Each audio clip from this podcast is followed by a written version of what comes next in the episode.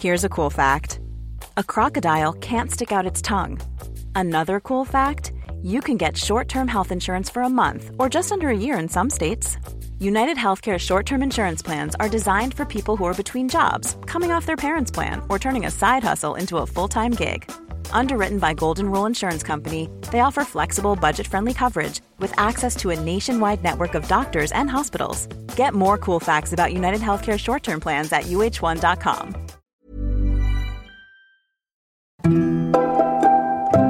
Hello, I'm David Kern. I'm Heidi White. And I'm Tim McIntosh. And you are listening to Close Reads podcast for the Incurable Reader. Now brought to you by Goldberry Studios. Say that for the first time. That's so exciting. We are Wait, here. David, what? Yeah. Um, What? Yeah. Um, We've been you- taken over? yeah. We sold to a It's Russian. coup. it's a Russian conglomerate. That They is act- a joke. Anybody listening? Yeah. Yeah. That's, that's not true. yeah. So if you um, if you are not on the Facebook group or didn't get our email list, you might have missed uh, or how what did I just say? I don't know what I just said. If you're not in the Facebook group or don't receive the email because you're not on the email list, is what I meant to say, then you might have missed the news that Close Reads is going to be part of a new company that uh, I'm starting. My wife and I are starting. We started Goldberry Books, as you probably know, and within that company there is uh, going to be Goldberry Studios. So we're going to be providing podcast services and publishing services alongside selling books, and we're creating a little suite of podcasts my dad and Matt Bianco and the Circe team were uh, super kind and generous to let us um, essentially purchase, transfer ownership of Close Reads and the Daily Poem over to Goldberry Studios. So it's all love with Circe. There's no kind of like conflict or anything. It's just some opportunities for Bethany and I to do some things we've been dream- dreaming of doing for a long time. Um, if you want to learn more about that, you can uh, head over to uh, closereads.substack.com or check out the Facebook page where we have the announcement there. So I'll leave that, you know, to that announcement in terms of the explanation. But, um, you know, from now on, you'll be hearing the name Goldberry Studios attached to Close Reads and the Daily Poem and some other things that we have coming, including a podcast for younger readers that we're going to be launching uh, here very, very soon. So as soon as we figure out a name for it, we just can't figure that part out. Names are hard. um, we thought about calling it the Tim McIntosh Pod, and then just Tim's never actually on it. It's just called the Tim McIntosh Pod Yeah. because I felt like that lent some mystery. And then, Yeah. like after like six months, he could show up, but he comes on for like thirty seconds, tells a joke or gives a pun, and then disappears again.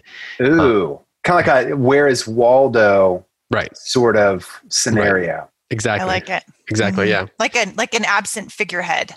Yeah. Oh. Exactly. Kind of like swoops in with some inspiring Wisdom. message. Yes. And, Mhm. yes. Although in this case, a pun. Um, although pun and puns and could could could also be wise. You could have a wise pun, I suppose. Well, we are here to discuss "Death Comes for the Archbishop." We're going to talk about books two and three. Uh, Tim, did you have something you want to say? Well, I just wanted to mention while we were on the subject of kind of like the um, new Your wis- your production wisdom? team, I wanted to just like throw out a pun. No, I wanted to say that uh, the plays the thing is going to kind of remain underneath the Circe umbrella. It'll be produced by David and Bethany's company. Um, but I just wanted to mention that, and the we'll have the same kind of group of contributors. Mhm. Heidi, we're going to have Andrew, uh, David's dad, on for Hamlet. Sarah Jane is planning on being part of Romeo and Juliet.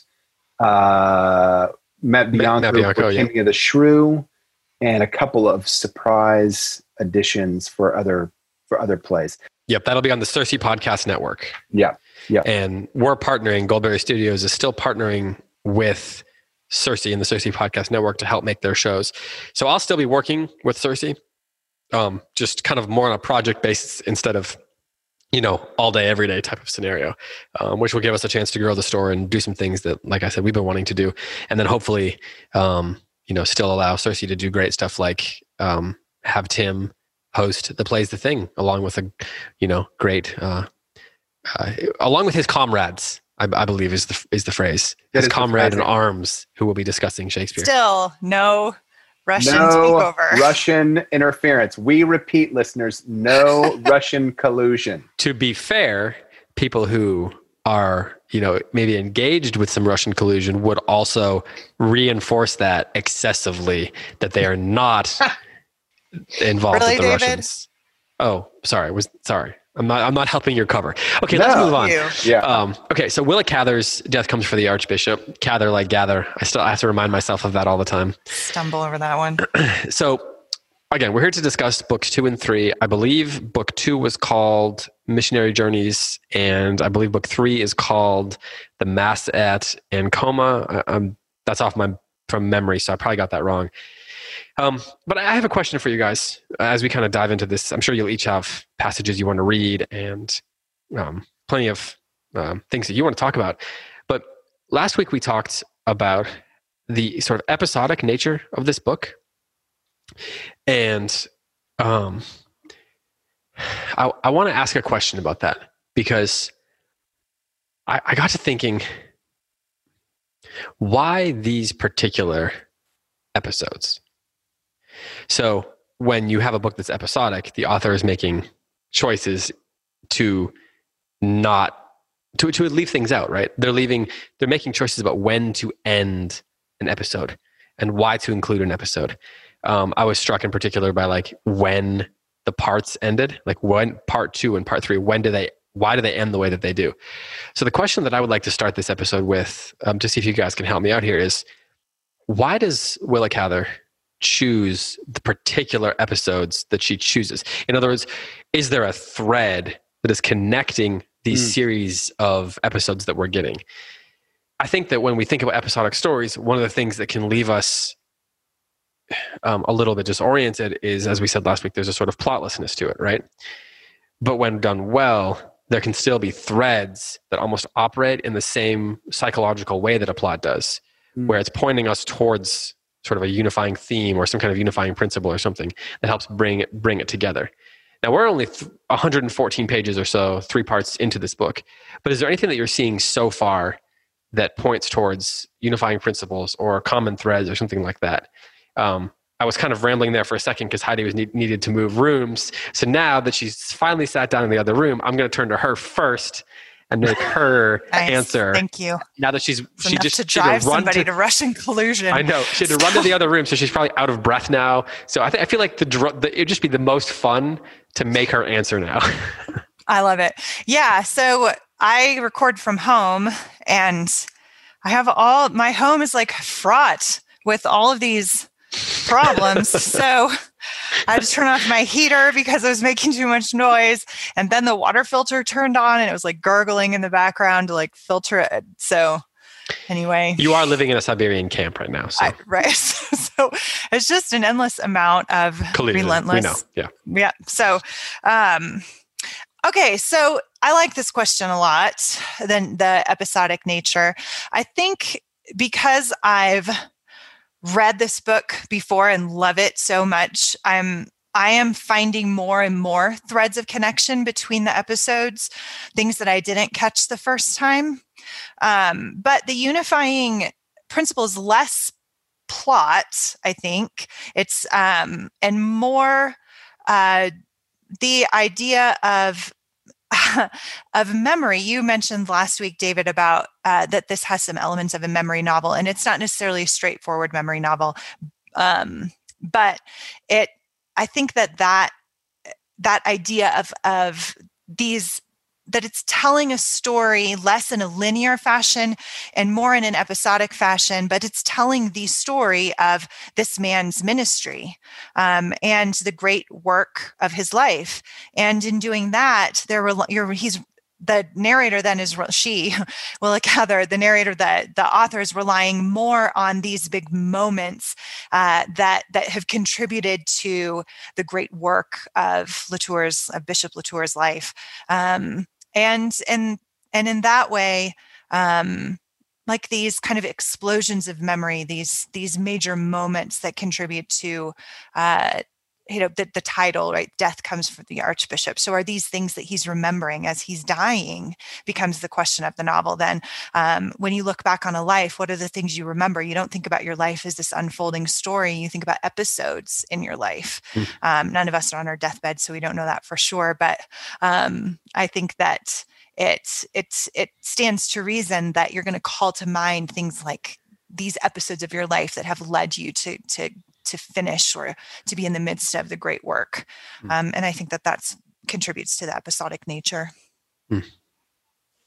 this this book is we've talked about it being a memory book it's so the, the structure of the prose is so clear to me mm. that I am reluctant to put it in the category of a memory novel. Um, but on the other hand, I think what Heidi just said is right. There's something about like it's easy for me to imagine uh, Bishop Latour, Archbishop Latour, looking back on his life and remembering certain glimmering, shimmering moments. Remember when we were traveling across the country and we met the woman, you know. Um, but there's so I, I, kind of feel a little bit conflicted about uh, it being a memory novel, and I don't hear either one of you guys like arguing that that's really what's going on. Um, I'm just saying it's kind of in that kind of that kind of a strange space for me because in some ways, plot wise, it does seem like a memory novel, but the structure and orderliness of the prose does not strike me as a memory novel. Mm-hmm. So, um, to your question, David, as I've been reading through this book again, the thing that I keep coming back to is um, it seems to me like these episodes have a, if they have a common theme, it might be regaining or establishing order. Hmm. And it's interesting.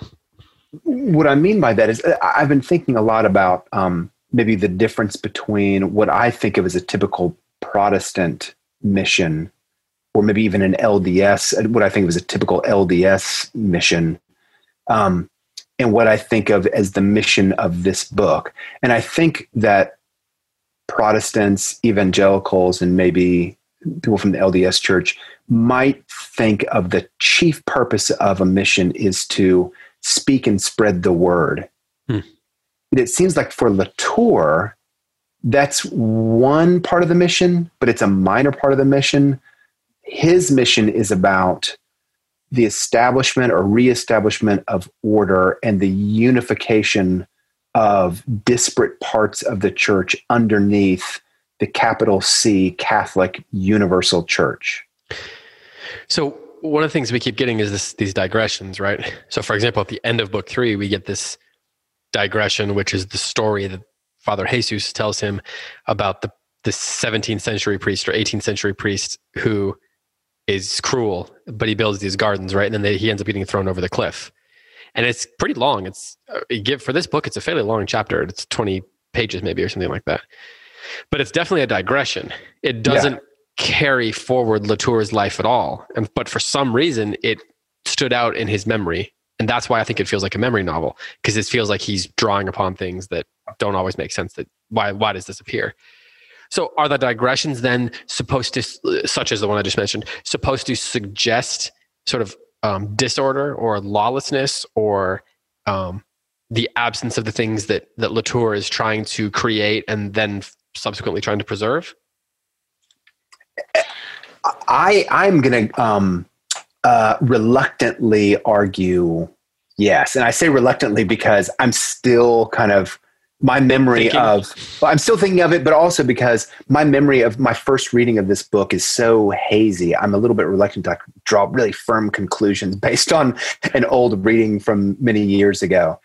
Um, but it, it does kind of seem that way to me. It seems to me like we are i'm starting to see a thread that this kind of like back and forth or this sort of dichotomy between order and disorder seems to be really bright.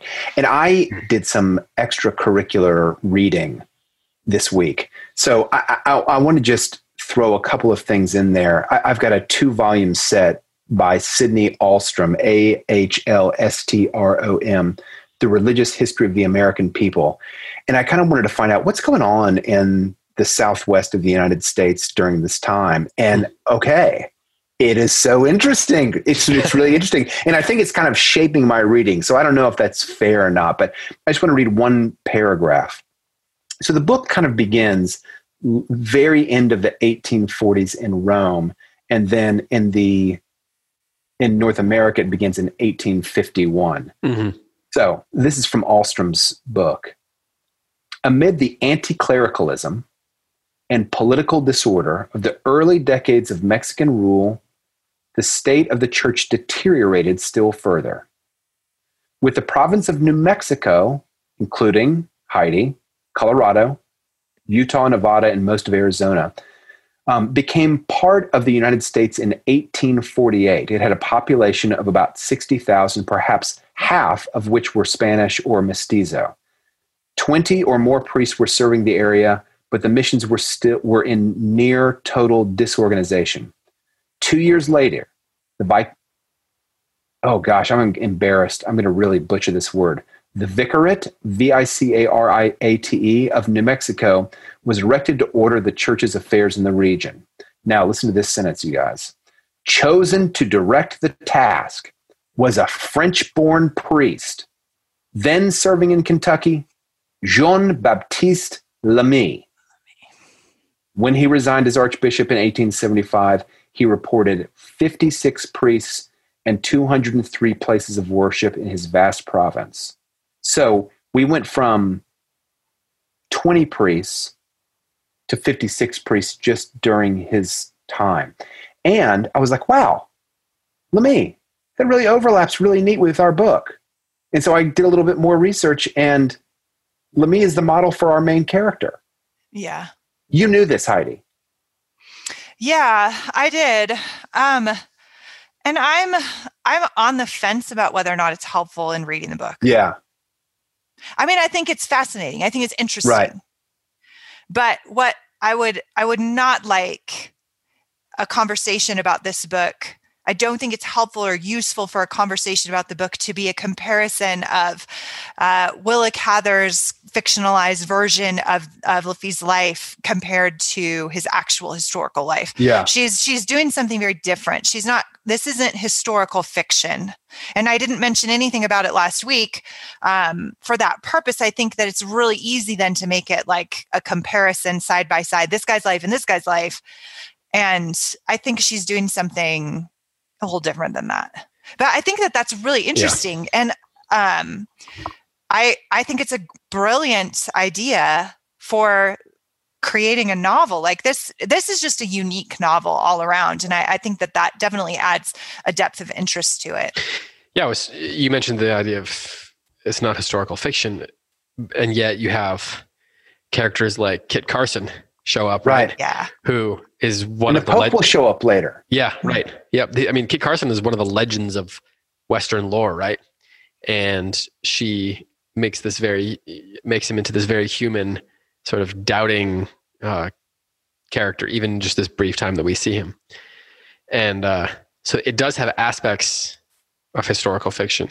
I mean, and then of course the places themselves are real. Like you can go on Wikipedia and you can see pictures, recent pictures of the of uh, Acoma, which is mm-hmm. you know, I mean, like it's it, so uh, so so we can spend a lot of time trying to do that historical deep dive if we want. Um, I think seeing the landscape. Someone posted some beautiful photos photos on uh on the Facebook page that really bring it bring it to life. Especially because I think a lot of Americans probably haven't been to New Mexico.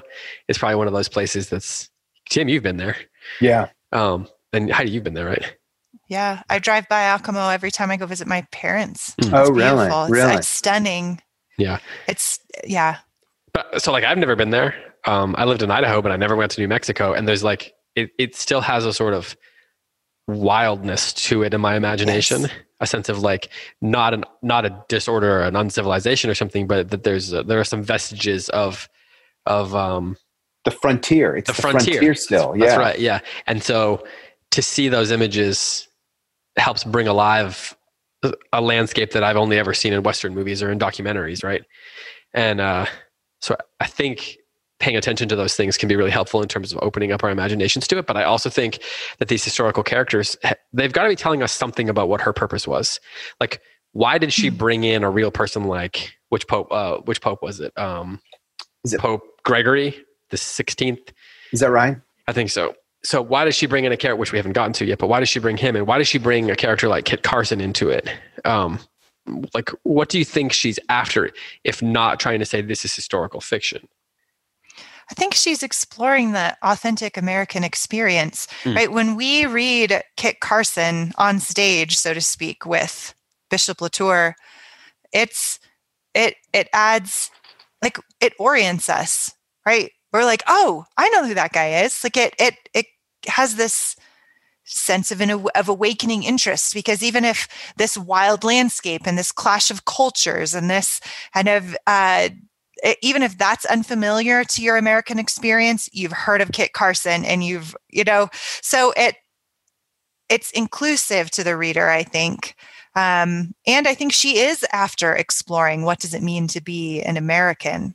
What is what is the authentic American experience? What's this uh, this primal identity as an American, this thing that we're still carrying with us, even if we have no idea what it's like to live in the Southwest, right? Mm. But what is it that unifies us? And names like Kit Carson um, uh, and the Pope um, are, you know, those are those are two um, you know archetypal identifiers for two different types of cultures Hmm. and she is exploring what happens when when cultures meet and clash and have conflict and care about each other and love each other and see each other there's just this and, and again that speaks also to the episodic nature of the novel um, that it's almost like one story isn't enough you need episodes you need kind of these complete um, and each of the episodes has this sense of completion to it. Like there's nothing else to add. Once you hear that story about the bishop, or excuse me, the priest being thrown off the wall, that's such a brilliant, brilliant story. Um, and like it has this quality of myth or fairy tale to it Mhm. that just expresses this um, this cultural universal truth and then you got to kind of move on and tell another story because that's the whole story Yes, Um, it certainly pushes yeah. the book towards being about the place more than anything else because we're getting tales of the place itself, and we what we're not getting is reaction to that. So we, you said that there's nothing else to tell in a lot of these episodes, and that's a really interesting idea because I find myself in almost at the end of almost every chapter, basically being like, "That's it."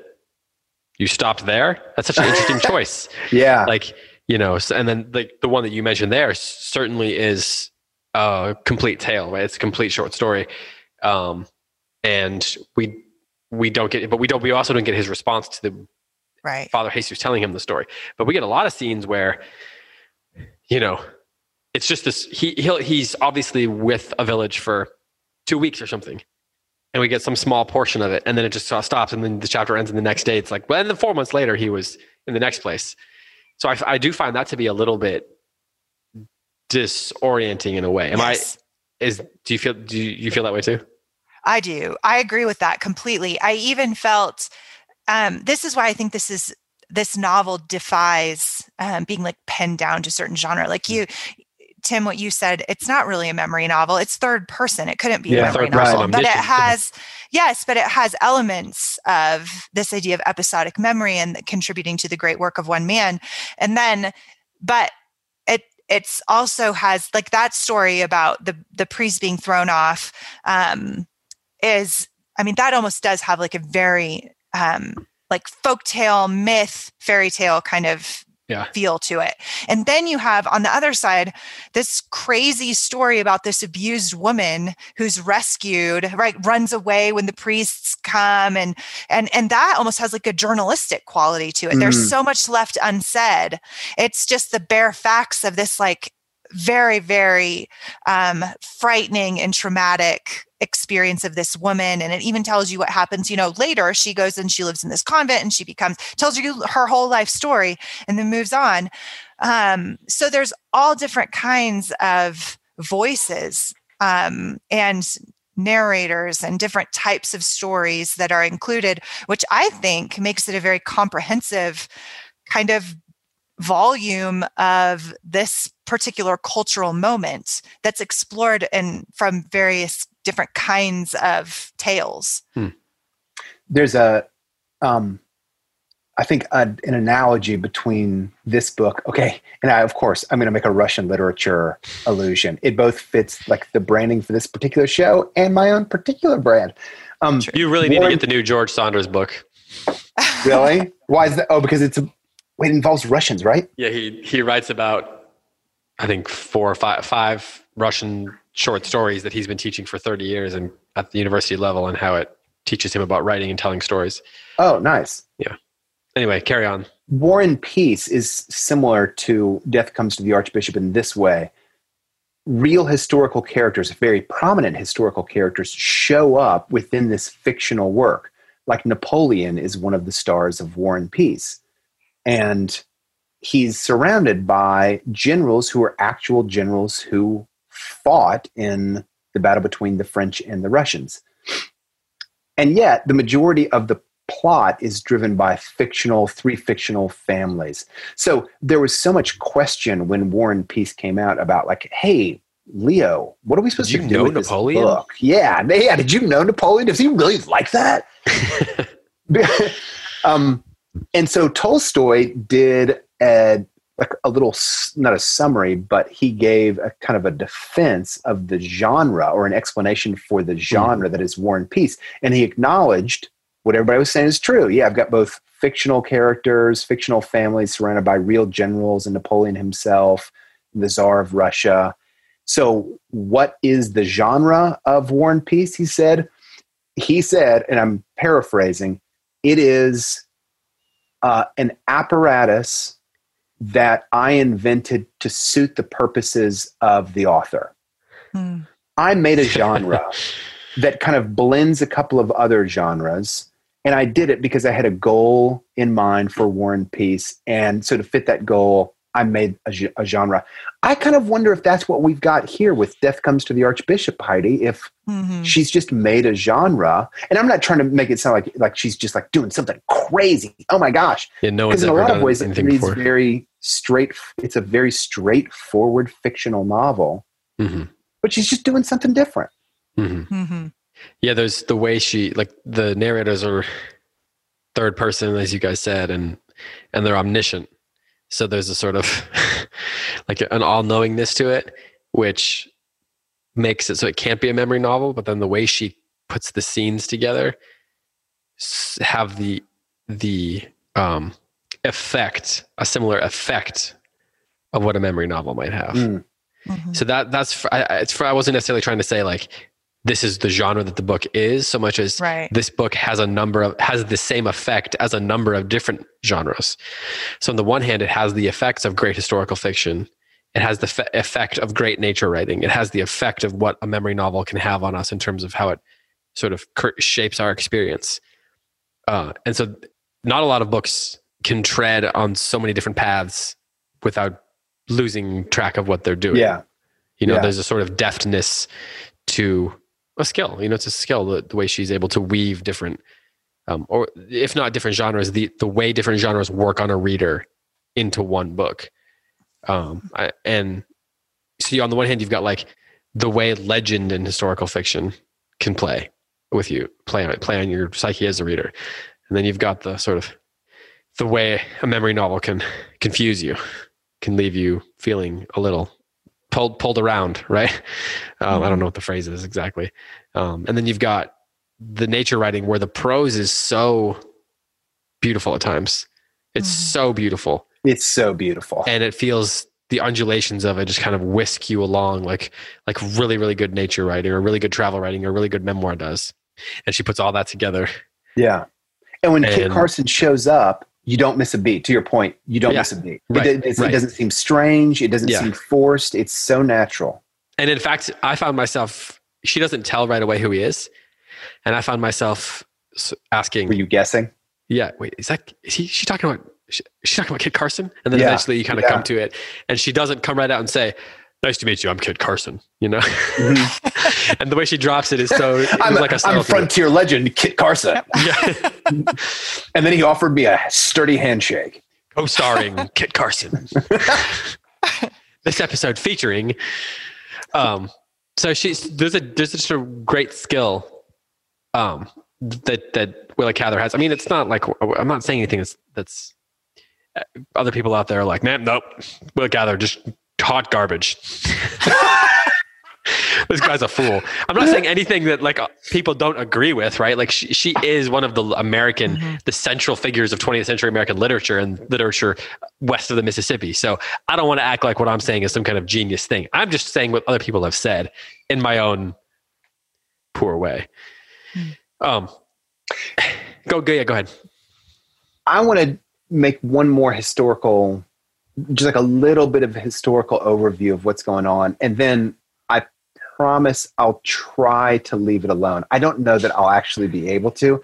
I just I'm we all have our own interests. Nerd. Yeah, I'm just a little bit of a nerd about like finding kind of like I think when history augments your reading of a novel, I just enjoy it so much more. When it overwhelms your reading of the novel and you do something like Heidi was warning us against, like how much of this is like a real um, how much of, of the story of Father Latour is taken from the actual pages of history and it's actually just like priest Lamy, Lamy. Um, that's boring. I think that suffocates a novel and it doesn't let the novel sing with its own voice. But I think if a book like this can sometimes be served by a little bit of historical context, and I think the historical context of what's going on in the Catholic Church at this moment in the middle of the 19th century is really interesting because America is a major problem in the Catholic yeah. Church. I mean, I think the bigger problem is a problem that I think the Catholic Church is wrestling with right now, which is the forces of tradition and the forces of progressivism. And these two things are sort of like being the church is trying to keep its arms around these two forces. So well, I'm going to read another. What do you do when um, tradition is when you're trying to bring tradition to a culture that is fundamentally resistant to the traditions exactly. that you're trying to bring to them? Exactly. It has right, its own traditions. I mean, Acoma, the native people have been living there for two thousand years. Exactly. Exactly. Go, sorry. Go ahead. Go ahead. No, I mean it's a, it's a it's a totally it's it's the point. I think that like I, I'm starting to wonder if maybe this is what Willa Cather is trying to articulate?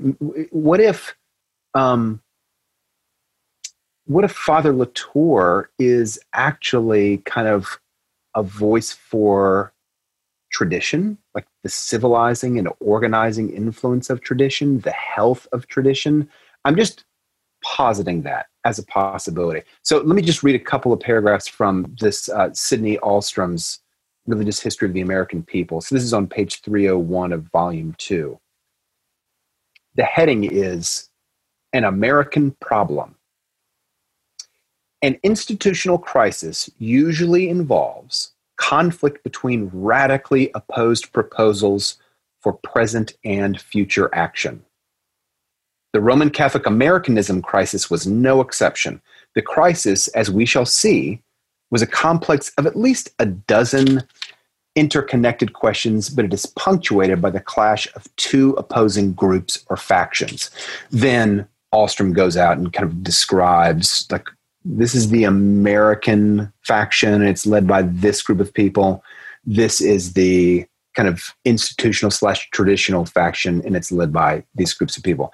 Then a little bit later, allied with these groups was a large body of conservatives, clearly a majority, among the Irish clergy who had so long defined themselves by their opposition to the Anglo Saxon culture that anything but almost the utilitarian kinds of participation in American life seemed to imply a betrayal of their heritage.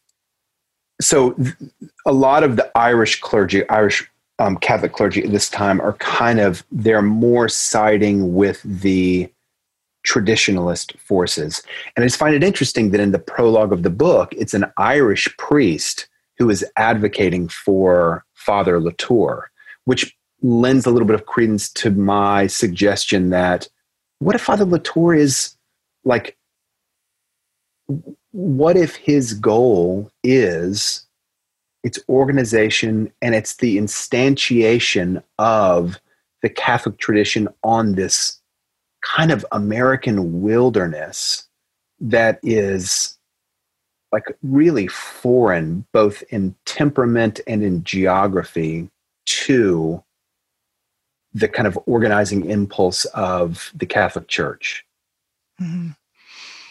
Yeah, I mean, I agree. We are talking about an institutional church uh, with headquarters in Rome and then a sacramental life to spread throughout the world. Um, to your point, it's not it's not the same as what the Protestants would think of as evangelism or missionary work. It's not just hey do you accept jesus christ as your personal right. lord and savior? Right? Um, this is the the building of churches the marriages marriages and baptisms and um, bringing together within a common language. And it's also uh, we um, another layer of complexity to exactly what you're saying is that the, this is an area that has already been um, evangelized in the in by the Catholic Church, by the Spanish during the time of the conquistadors. And so you have this mixture of Spanish Catholicism. Uh, that's very old, and as we keep seeing over and over again in this novel, there it's really hard to travel at this time. Mm. It takes a really long time to get anywhere, to get any news anywhere, to arrive anywhere. It takes him six months to go to a conference and get back. Right. Which we saw at, uh, in this reading. And so it's not, there's nobody texting back and forth trying to figure out what to do about the church up in Acoma, right? That, the, hey, and, bro, um, where you at? Yes, it's, it is, uh, this is a, a very difficult uh, and challenging landscape. It's a very difficult and challenging work. Um, and he's cut off from the old world, um, with the exception of being able to take and receive messages messages a few times a year. And so there's it is it's very complex. And and you we do have a very established catholic culture here but it's mixed in with the indian culture the native cultures. And it is fraught with corruption as we keep seeing with Padre Gallegos and um, the priest whose name I can't remember from the story that we read, who was thrown off the side of the cliff. What's that guy's name? I can't remember either, Heidi. Yeah, that guy. So, um, it's not it's not easy what he's doing. Plus, the landscape and the climate is really harsh.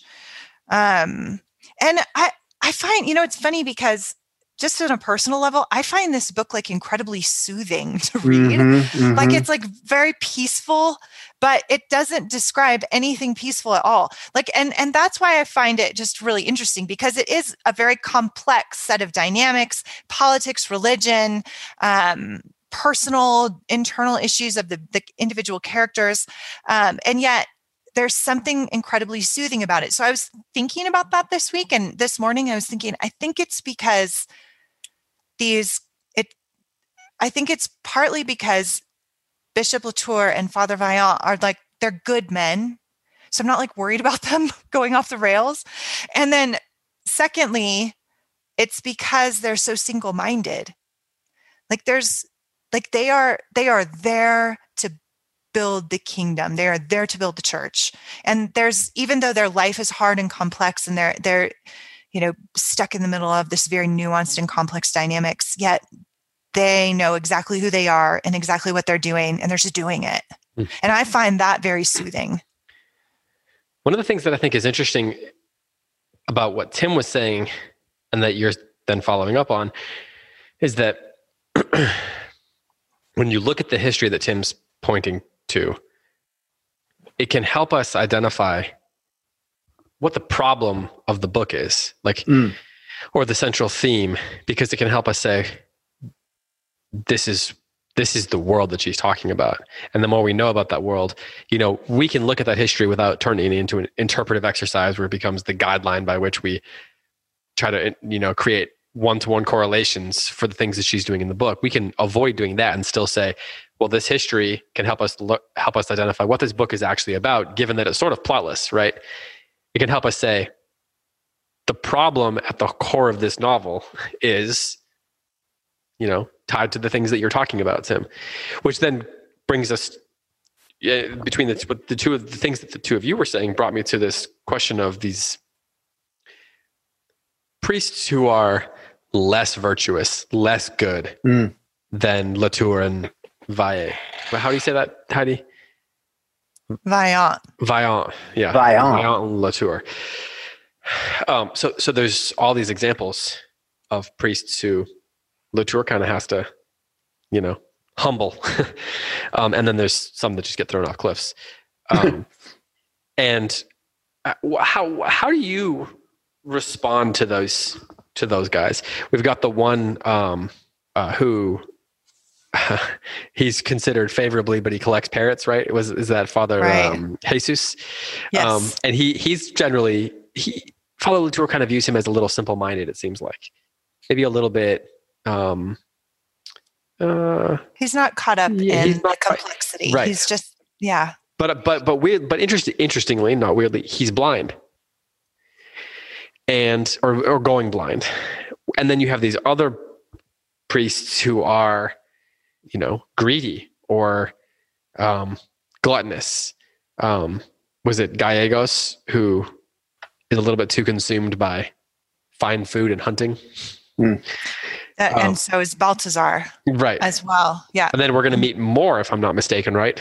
Hmm Yes. And so it seems like it seems like he is not just going from place to place where the people themselves are living in, as the book puts it, concubinage, or where the children aren't baptized, but he goes to those places and finds priests who have um, kind of abdicated their responsibilities, um, who are not doing what they've been sent there to do, um, or who have been consumed by, you know, opportunity.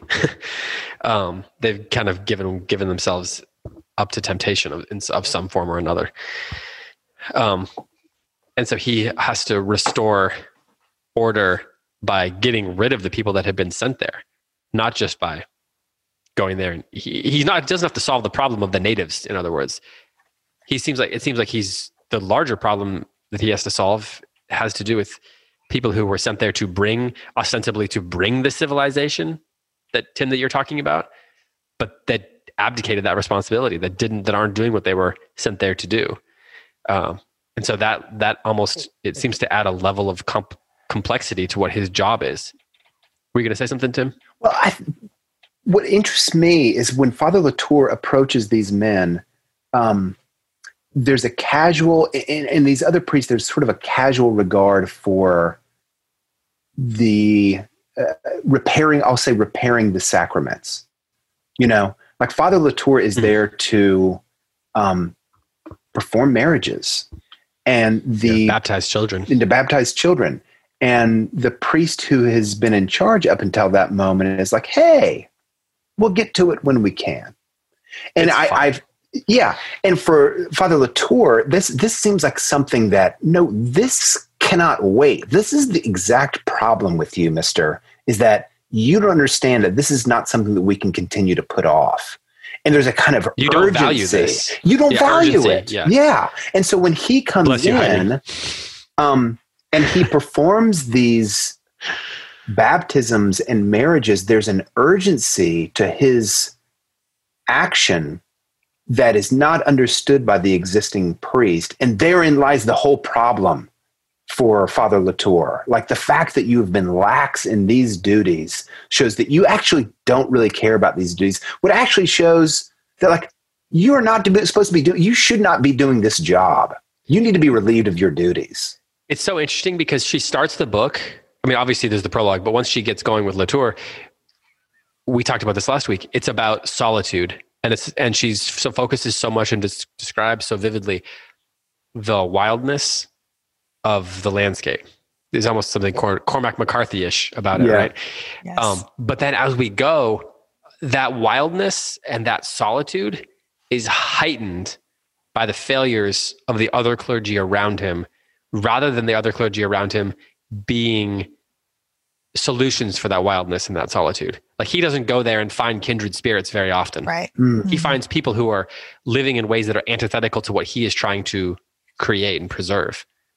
Go ahead, Heidi. Right. Well, and he's a bishop, and they are they're so there's there's such a very strong sense of hierarchy and authority within the Catholic Church. Right. That's and, a great point. And he he really owns that. He he knows his own authority. He is willing to wield it, but he also has a humility to him. Again, what's what's really interesting here and very different from the contemporary novel um, is that she's not putting the church under any kind of like whistleblowing scrutiny mm. or trying to blow it up as a corrupt institution and it's the the church is just as much a setting a neutral setting in the novel as the hmm. landscape itself um, so she's not uh, she's pointing out and you know, my favorite person to quote this year, Solzhenitsyn, exactly what Solzhenitsyn says. The dividing line of good and evil goes through every human heart. The church is not being scrutinized necessarily, but these, to your point, David, this priest is. Is he is he a good man, right? Um, and and bishop and the bishop comes in and makes an institutional decision on behalf of the church um, and and he it's very clear he's not ambitious for power he actually just really wants to help purify the church um, for the sake of the people in the land but what i also love love love about him um, he is a bit idealized in the novel. There's nobody I think as good as him, but that's okay with me. Again, I find it very soothing and just like good for my soul to read about a good man in a kind of a wider zeitgeist that just seems to want to attack the hero, right? Um, and so I really like this. Uh, but another thing that I I just love about him is that he is not there to impose the church on native cultures who are resistant to it. You know he and Vaillant they both they go in and they offer baptism and they offer marriages. And if people don't want it they move on. They try to convince them but they're not there to like impose european cultural values on the native peoples. They accept the yeah, culture unlike gallegos. and are respectful to the culture yeah. And then and and then but they're like but also we are the church and we have something to offer spiritually. Um and that's goes and again that's that's in direct opposition to kind of the the zeitgeist cultural narrative which is that you know the white european man comes in and tries to impose european culture and then does violence to native cultures. That's not what's going on in this novel at least from latour. Do you think he is responding to um, or trying to um, i don't know. Heal wounds? uh, heal wounds or apologize for people that did do that? I think if the novel was written today, that would be a more of a major theme in it. I'm not sure that when Willa Cather was writing, there was um, any kind of like intense public outrage about colonialism the way there is today. Um, mm-hmm. So I think that it's there within the novel and it's addressed within the novel, but it's not the major problem of the novel. To your point about are we try- if we're trying to find the problem of the novel, um, the problem of the novel is not native cultures the problem isn't european culture the problem really isn't but but she's exploring the culture um but not indicting it yeah yeah tim were you going to say something i was going to ask heidi heidi said that she found the book really soothing and i do too but i was going to ask did you um did you get scared during the chapter about the um, the murderer when the priest and Father Vaillant. No, say this. Say his name again. I'm the one now who's struggling with the last names. That's right. S- yep. Vaillant. Vaillant. Mm-hmm. Um, it goes in the throat. Are you proud of me, Brandon LeBlanc? um, it's a soothing read. It's it's kind of um, yeah, it's a soothing read. But that episode where they ride up to the house and the abused woman is inside were you at all nervous? And actually just to kind of take us back there for a second i just want to read the opening the description of the man uh, who answers the door who we'll find out a little bit later is a murderer. So this is on page 66 it's both beautiful writing and it's also it's harrowing. As they rode up to the door a man came out bareheaded, and they saw to their surprise that he was not a Mexican, but an American of a very unprepossessing type. He spoke to them in some drawling dialect they could scarcely understand and asked if they wanted to stay the night. During the few words they exchanged with him, Father Latour felt a growing reluctance to remain even for a few hours under the roof of this ugly, evil looking fellow. He was tall, gaunt, and ill formed, with a snake like neck terminating in a small bony head.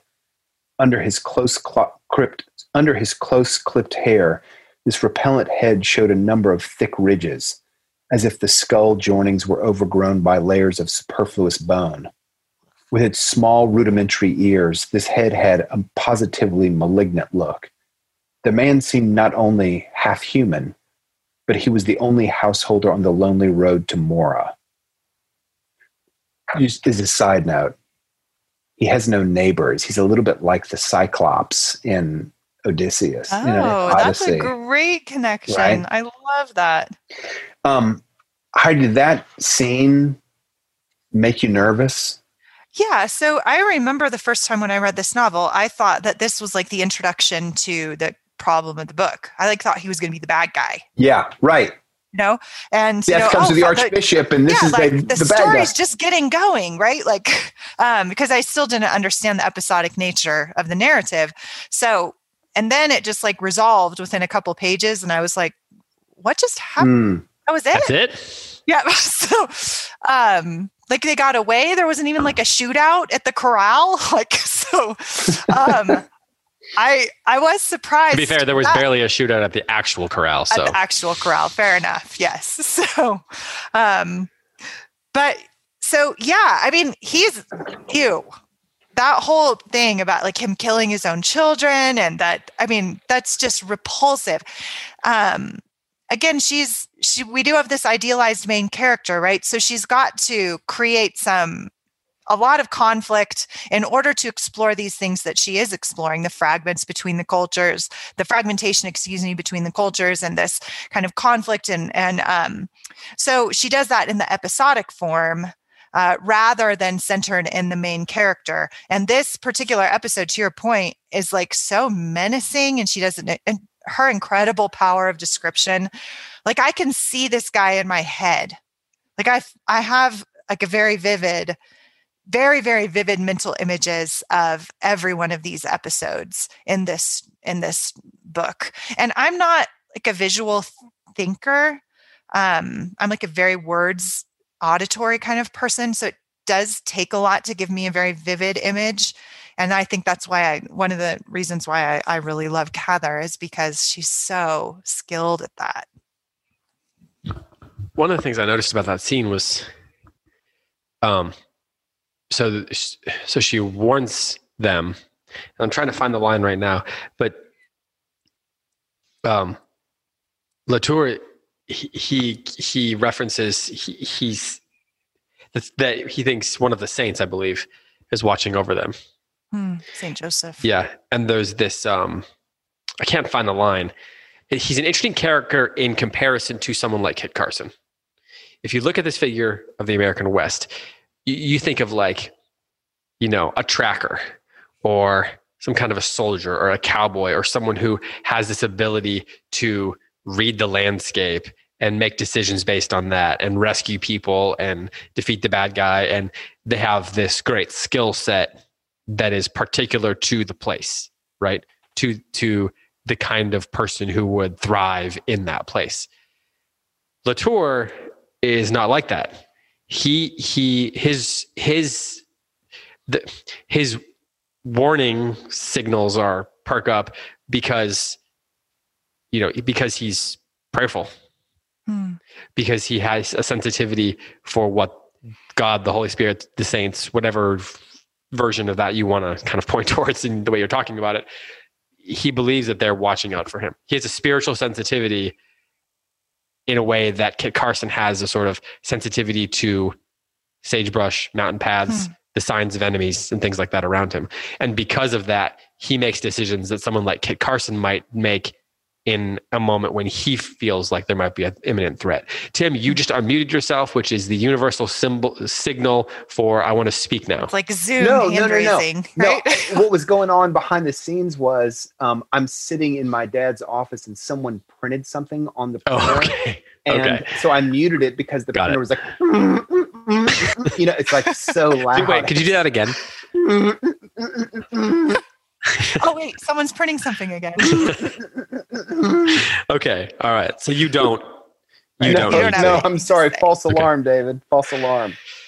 Well, what about you, Heidi? Now that we've now No, that I actually love that. I think that's so good. This and and I think it sheds a lot of light on why choosing a religious figure for the central character of this novel. Why? Because you could you could put him as a secondary character, and it's Kit Carson or a cowboy or you know a Mexican caballero. What it, that um, that's navigating this landscape, right? But that's the traditional American hero, and by giving by kind of bestowing the heroic central character upon a priest who's a newcomer to the land. I know he lived in Ohio before he came here. Um, and so he had, you know, he kind of dipped his toes in and now he's on the frontier. Um, by by doing that, there is this sense of um, displacement from the traditional American hero, who is a hero of the land, a hero, a physical hero, a, a hero of great, um, you know, kind of still that solitary piece, right? Because the traditional American hero is still lone wolf, him against the world. But you have here a, a spiritual hero, which is, to your point, very different from the American kind of cowboy or explorer that you might have in Kit Carson or something. So I think that that's a really compelling point. Um, and it gives us the opportunity then to observe the American spirit um, fro- through the eyes of an outsider who's also doing something good for the land. Hmm. and the the American spirit is more than just Kit Carson's spirit too, right? There's someone is Right. doing something very loud right outside this this room. We all So I have so many apologize. Yeah, we do. problems today. problems. Water filters, printers, whatever's going on I, there. yeah, I don't even know what it is. I'm in the basement of the shop. You're the one in the dank I basement don't. right now. I, I literally am, and I don't know how it's possible that there is a noise that I can hear right now. Um, someone must be working on the foundation of the building or something. Um, you, guys, I want to um, bring something up. I, I'm reluctant because, again, it's been a, this is my second read, and my first read is so dim in my memory. But I find it really interesting that Father Latour, we see plenty of opportunities where he is alone. He's in a time of reflection. He's, he's in a time of prayer. But we're not often privy to what is going on inside of him. Like we Mhm. know presumably what he's doing, but we don't get to listen, if that makes sense. Whereas, again, I'm going to compare this book to the Power and the Glory, which is about a priest who's in this wild place and he's attempting to do his duty. And so much of that book is interior to the priest. And I, I, I just find the juxtaposition really fascinating that um, Father Latour's mission is driving him forward. And it's as if his individuality, I don't want to say it doesn't matter. It most certainly does matter because he's an individual man who's like set about on this great task. But Catherine is not bringing forward all of the feels for Father Latour. What she's really highlighting is the actions that he's taking. Um, and I can fully imagine, as I'm sure that you guys can, the moments of turmoil and the moments of like confusion that are facing Father Latour in these really complex and thorny circumstances. Yet we're just thus far in the book, we've been given very little access to that. And I wonder what you guys make of that lack of access. state the question again. We're not given access to many of Father Latour's inner thoughts. We get some. But not many, especially when compared to the whiskey priest in The Power and the Glory. Yeah, I was gonna ask you about that. So why are we? Why do you think that we're not been being given much access to Father Latour's inner inner heart, inner thoughts? So, in chapter three of part three, on page 102, there's a section where we do get into his inner thoughts. It's right before the legend of the Fray Baltazar. Mm. Um, and it's, so it's the end of this this section. It's the last thing we hear from him in part three. Um, so I'll read. I want to read a couple paragraphs here. In the gray dust of the enclosed garden, two thin, half-dead peach trees still struggled with the drought. The kind of unlikely tree that grows up from an old root and never bears. By the wall, yellow suckers put out from an old vine stump, very thick and hard, which must once have borne its ripe clusters. Built upon the northeast corner of the cloister, the bishop found a loggia, loggia, roofed but with open sides, looking down on the white pueblo and the tawny rock and over the wide plain below. There he decided he would spend the night. From this loggia, he watched the sun go down, watched the desert become dark, the shadows creep upward. Abroad in the plain, abroad in the plain, the scattered mesa tops, red with the afterglow, one by one lost their light, like candles going out. He was on a naked rock in the desert, in the Stone Age, a prey to homesickness for his own kind, his own epoch, for European man and his glorious history of desire and dreams. Through all the centuries that his own part of the world had been changing like the sky at daybreak, this people had been fixed, increasing neither in numbers nor desires. Rock turtles on their rock. Something reptilian he felt there, something that had endured by immobility, a kind of life out of reach, like the crustaceans in their armor. So I was thinking a lot about this passage. For one, because it's beautiful. It's great Gatsby ish. It's straight out of Fitzgerald, which maybe Fitzgerald comes straight out of Cather. But what I was wondering is do you read this section as being in his head mm. and being his mind at work? Or do you read this truly as a third person omniscient narrator telling us what to think? Um, because if, if we read it as being in his head, there are more opportunities to be in his head than it seems like on the surface. Um, because I do. I think I read it as being in his, being in our character's head, being him, an explanation of what he's thinking, experiencing, feeling, um, processing. So how do you how do you approach that? I mean, do you think this is the narrator, Tim? You're kind of you're giving it you're giving a sign of waffling, like maybe not. I kind of no, am waffling, but not yes. Because I'm waffling. Like, go ahead, go ahead, David. Uh, okay, the book has the occasional moment like this that pop up where the book briefly, very briefly, gives us some sort of interpretation. Either the author is doing some interpretive work here, or it's some kind of thoughtfulness inside the character's head. But It doesn't happen a lot, but it happens sometimes. So if it's the character, we're getting to know the character more than maybe it seems like on the surface, like I said. So so you're you're saying no. You don't think that's the character. You think that's our omniscient narrator? I, I'm waffling because I really can see it both ways. But uh, just, I'm going to read the thing again, and then I'm going to kind of mark where I think if there is interior, here's where it begins. Okay. In the gray dust of the enclosed garden, two thin, half dead peach trees still struggled with the drought, the kind of unlikely tree that grows up from an old root and never bears. By the wall, yellow suckers put out from an old vine stump, very thick and hard, which must once have borne its ripe clusters. So, first paragraph, its exterior. Next paragraph. Built on the northeast corner of the cloister, the bishop found a loggia roofed, found a loggia roofed, but with open sides, looking down on the white pueblo and the tawny rock over a wide plain below. There he decided he would spend the night. From this loggia, he watched the sun go down, watched the desert become dark, the shadows creep upward.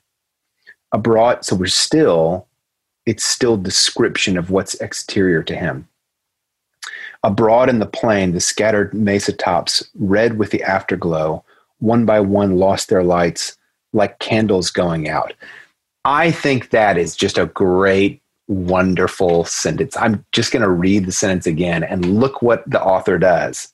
Abroad in the plain, the scattered mesa tops, red with the afterglow, one by one lost their light like candles going out. So we go from exterior, exterior, exterior to exterior, which reminds Father Latour of something else candles going out. Right. Yeah. I love He was on a naked rock in the desert in the Stone Age. Wait, is he really in the Stone Age? No, it's like his his mental workings have taken him into back into the Stone Age. Mhm. A prey for homesickness of his own kind, his own epoch, for European man and his glorious history of desire and dreams. Through all the century that his own part of the world had been changing, like the sky at daybreak, this people had been fixed, increasing neither in numbers nor desires, rock turtles on their rocks. Something reptilian he felt there, something that he endured in, by immobility, the kind of life out of reach, like a crustaceans in their armor. I just think that sentence was just so really so smart that like Mhm. without signaling, hey, I'm going to tell you what he's thinking now. She does that at the end of this sentence, very subtly bringing him into his own mind and his own sense of his own history. And so there's even in his um, interior thought, there's something so firmly tied to the exteriority of his life. Yeah. So she does this thing where she plays with the notion of third person omniscient because it's the, the notion of omniscience is tricky because she'll say things like at the previous before what I read, beside the church, besides the church proper, there was the cloister, large, thick walled, which must have required an enormous labor of portage from the plain. Mm. Or even the part that you read at the end there, you read after I read it. By the wall, yellow suckers put out from an old vine stump, very thick and hard, which must once have borne its ripe clusters. And if it's truly omniscient, the narrator is going to say which once, which once bore its ripe clusters, Yeah. or which required an enormous labor of portage from the plain. What she's doing there is we've got a third person narrator who does know what's going on, but it's also a narrator who is interpreting what they see. So it's both the narrator who is outside of it and the character who is in the moment. And that's where I think we get this sense the the the the um, effect of a memory novel really comes out because she does things like that. Great point. So it it it it engages with us on the level of question, like where the character is asking questions about the things that he is seeing, and yet it's also engaging with us in the sense that we can trust what this person is telling us is true. So he's omniscient to the degree that we can trust him, but he's also an individual who has experienced things on a very human level. And she she transitions in and out of that so seamlessly that we can be swept away by it, a little bit confused by it in certain moments, but not to the degree where we're like disoriented. Yeah. Like, Heidi, go ahead. Tim and I would just talked for like five minutes about six lines. No, I loved it. I think that I, before you asked the question, I thought of it in this in the the latter option as the third person per third person. This is why I'm on podcast. Third, this the, is why the I third yes. Persian. Yeah, I was thinking, third person omniscient. um, and I think you've just convinced me that there's more to it than that, and that that's part of the brilliance of this particular novel and the voice of the novel. Um, she does that with other characters too. Um, Jacinto specifically, when she tells us what it is that Jacinto, the guide, Bishop Latour's guide, why it is that he trusts the bishop. Um, and she kind of gets behind his eyes for a second.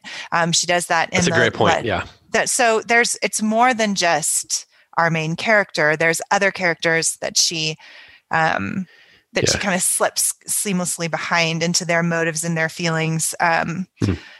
so it's in third person omniscient that's slipping into the voice of particular characters. yeah And- and and not a lot of authors can pull that off i mean and not a a lot of authors can just make up a genre too. I mean, there's Tolstoy, like he can do whatever he wants. Um, Tolstoy. There's, you know, there's, I, I think that Willa Cather is, I mean, she's well known amongst um, literary kinds of people, but I still think she's underrated in the larger vision of the American canon. Um, not enough people read her. She's actually really easy to read and incredibly brilliant storyteller. Um, but what you're describing is pretty masterful. And I didn't really even see it. There's kind of a blurring in the passage that we read of what is exterior to our protagonist and what is interior to our protagonist. And i and i it seems very deliberate. And i also wonder heidi if this has something to do with why we find the book so comforting. Part of the reason that I think we enjoyed the whiskey priest so much in the power and the glory is because his anxieties in some way are our anxieties you we can identify yes, with him right raskolnikov mm-hmm. his anxieties are our anxieties there's something like that dostoevsky and that graham greene can name these deep interior kind of like fountains of our own shortcomings and our own hopes. That's what I think drives those narratives. But I think there's something about this book that there's kind of a, merging of what is happening inside Father Latour and what is outside of Father Latour that gives a stability to his conscience, which is exactly what this narrative needs if it is doing what I think it's doing. That this is a story of um, a man who is bringing order and harmony into this part of the world. Right. Mm-hmm. So, so if that's what his task is, then we should be able to see that, and we are seeing that in this kind of blending of what is inside of him with the kind of like firmness of the world and the objective world that's around him. Mm-hmm. That's well said. That's one of the, the most interesting things about a third person omniscient narrator is when you find ways to, um, for that for that narrator to present subjective experience. You know, sometimes you'll get you get like you'll jump around from character to character in a third person narrator, but the really great writers manage to find a way to make it feel subjective, even though in reality, what you're getting is sort of a narrator who knows what's going on. So how do when mm-hmm. you when the, when the narrator doesn't have doubts about what's happening, how do you create subjective experience? And there's a real subtlety in that that takes a lot of well, I don't know, just a lot of skill. Mm-hmm. Um, and it allows you, I think, to um, to do interp to I was going to say to do interpretive work, but I don't want to say to in, to offer an interpretation of the story, but to create characters who are trying to interpret the world around them. So what you what we can count on is that what the character is seeing is real. Like we can count on the the narrator being reliable in that sense. But we can also then understand that the subjective experience of specific characters within those experiences can be sort of complicated. Can be sort of like they can be a little bit disoriented themselves even as we can trust what's happening. Hmm. And I feel like that's something like what's happening here. That, does that make sense? Mm-hmm. Yeah. Well, we should probably begin wrapping this up. We've been going for an hour and 15 minutes or so. Do you guys want to have any final thoughts or anything? Anything you want to, that we, do you feel like, why did we not talk about this? We, we touched on priests being thrown over cliffs. Um, we touched on, you know, the, uh, the, what's his name? Scales yeah. Yeah. The villainous bad guy. Yeah. Um, the, we, I guess there's there's lots of food we didn't we didn't talk about. I know. lots of feasting, but I think we're going to have more chances. Yeah, I think we are. Feasting and food. Are. Tim, you got any final thoughts? I'm glad that we had the conversation about what is thematically tying these things together because I think that could become an obstacle for a reader who uh, doesn't know what's going on. I mean, like, might know what's going on uh, from episode to episode, but doesn't know why all these books are assembled, all these stories are assembled into a single book. So I'm glad we kind of reasoned a little bit. I'm not sure that we like arrived at a really firm conclusion. I feel like I've put forward, you know, the institution of tradition You- you and have order. thesis. Yeah, I have a thesis, and hopefully that's serviceable throughout the remainder of the book. But I at least am really glad that we talked about that because I think that could be an obstacle for people who just see this as just like a, a mis- miscellany of episodes. Heidi, do you have any thoughts, any further thoughts on that before we go? Um, yeah, I, I mean, I agree with that. I think that the episodic nature is the strength of the novel, not at all Mhm. a weakness, but it it does take some catch up, I think, on the part of the the reader to a little bit of grace at the beginning to get used to that. Um, I really like the story of Father Vaillant getting the mules. Yeah. I think Mhm. that's great. Um, there's, I, I think in the in the episodes, as and we touched on this a Oh, little we gotta in talk this. about Father Vaillant later. I I know. I I love him. He's he's such a great um contrast, just as heroic as Latour, just as dedicated, just as devout, just as determined. Um he provides a little bit of lightheartedness, I think, along the way, and but he also has his, the, a, a great depth to him. But he makes he makes Bishop Latour a little bit less, um, excuse me, a little more approachable. I think Mhm. Mhm. because Latour is so idealized and um uh so and you know so cultured and he's not very approachable and Vaillant really is. And so I think in some ways he's a bit of like a, a John the Baptist kind of um he's a man of the earth. yeah um and the the way he gets those mules i just think is awesome. I like i love it. How he just he knows exactly how to um be really honoring and respectful uh to to this wealthy mexican landowner while also still like manipulating him a little bit and calling upon his piety and making him feel like a great man of god for doing it. And it's just great. Um that the priests are not above you know asking to be supported.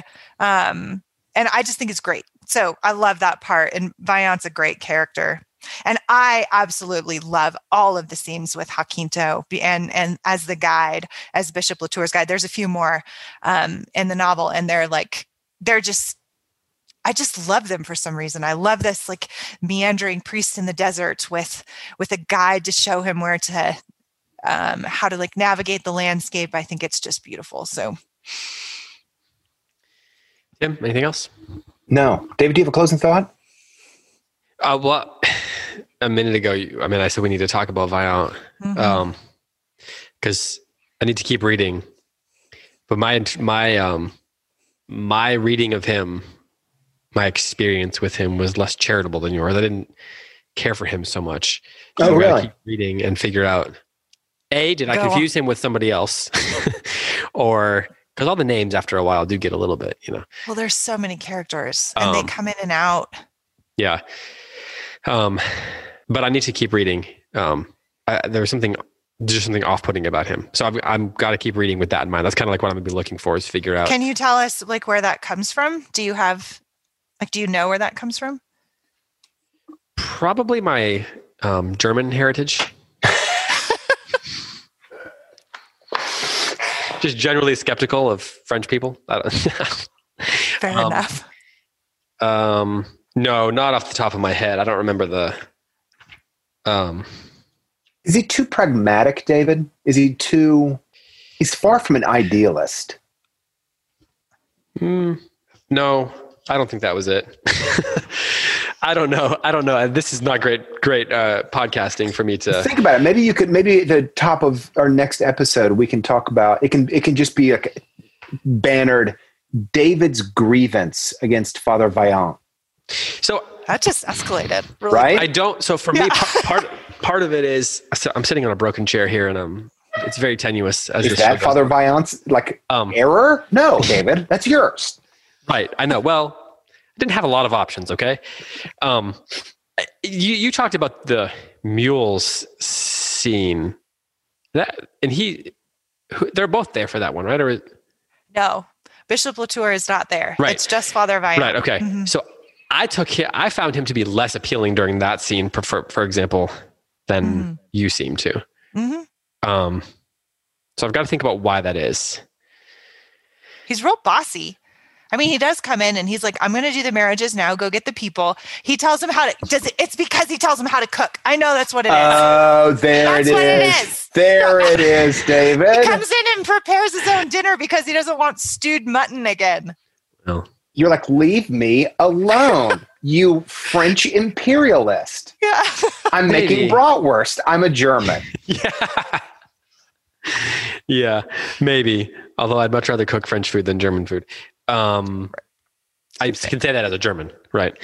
Um, Heidi and I can both only silently agree. If we did, No, I'm if we are outspokenly saying yes. Totally, totes agree. Yep. Although I do like a good like sauerkraut on a bratwurst. No on, like, a- doubt. yeah, I love it. well, yeah, Like a, everybody likes like that. a spicy well, yeah, because I'm not. I'm. I have a soul. right? Exactly. as I, as I you like know to say. me. I have a soul. Yeah. Um, okay, I'm gonna think about this for next time. Okay. um th- i gotta think about like i don't think that i took his response to like oh no i can't i can't ride these like i don't think i the way he was responding to the idea of being offered the mules and all that kind of stuff i didn't read that as, being as being per- portrayed as virtuous in the way that you were Hmm. so i need to go back and read that i need to think about it i need to examine repent. yeah i need to examine my own soul all the things one Maybe has to do when you read bratwurst. while you're- exactly Yes. all the things that one has to do while while reading right While just reading Right. any good novel. Exactly. Um, so with that, that will be my thing that I'm looking looking towards is uh, how virtuous are we supposed to see these characters as? And I think that's actually worth thinking about even for Latour as well. Agreed. Um, is he supposed to be this? How pure is he? Um, is is I probably a good question to ask most most key characters in any book. How pure are their motives? it's probably one of those great questions to just mm-hmm. ask in general. we should just ask people that. Right. Just over dinner. right. Please have some bratwurst. How pure of soul are you? How pure are your motives On a right scale now? of one to ten. Can you chart it on Yeah. an XY axis? Could you Right, please? right. Yeah. Right. I'd like to think about what the what are the two axes here on XY axis for, for on the on the purity scale. Right. I'll say, how does your self revelation match with my judgment of you that I've already exactly. made? I'm the Y axis. My judgment of you is the Y axis. Your judgment of yourself is the X axis. Let's see which quadrant we collectively end up Mhm. in. Mhm. Um, well, we should probably Now that examine our- nobody wants to be friends with us I know. Right. No one wants to be friends with us. We have no listeners of this podcast anymore. Uh, we're never going to have dinner with anybody but the three of us. Um, and, you know, like my children have to have dinner with me, but um, Mhm, yeah. yeah, Same right, so- with me. right, we make So my children eat every night. Every night. They're like, where's the food? I'm like, Where's again? the food? we, we did this. We just did this like four I hours literally ago. Literally made you food yesterday. So- yeah, exactly. Exactly. Now I'm just thinking about how I have to feed my children in like two hours. no, like less than two hours. It's five o'clock. I was going to say, yeah. All right, Tim. All right, David. You have to feed people too. I do. You do. Mm-hmm. They probably want to eat too. They're going to be upset if you don't feed them. I want to ask, what are you guys making for dinner tonight? Do you know already? Haven't no, haven't thought about it at all. Okay. So so that's part of the problem here. That's why I'm that's why I'm annoyed that you brought it up. Yeah. Well, with that, for Heidi On White, that for, for Heidi White and for Tim McIntosh, I'm David Kern. Thank you so much for listening, and until next time, happy reading.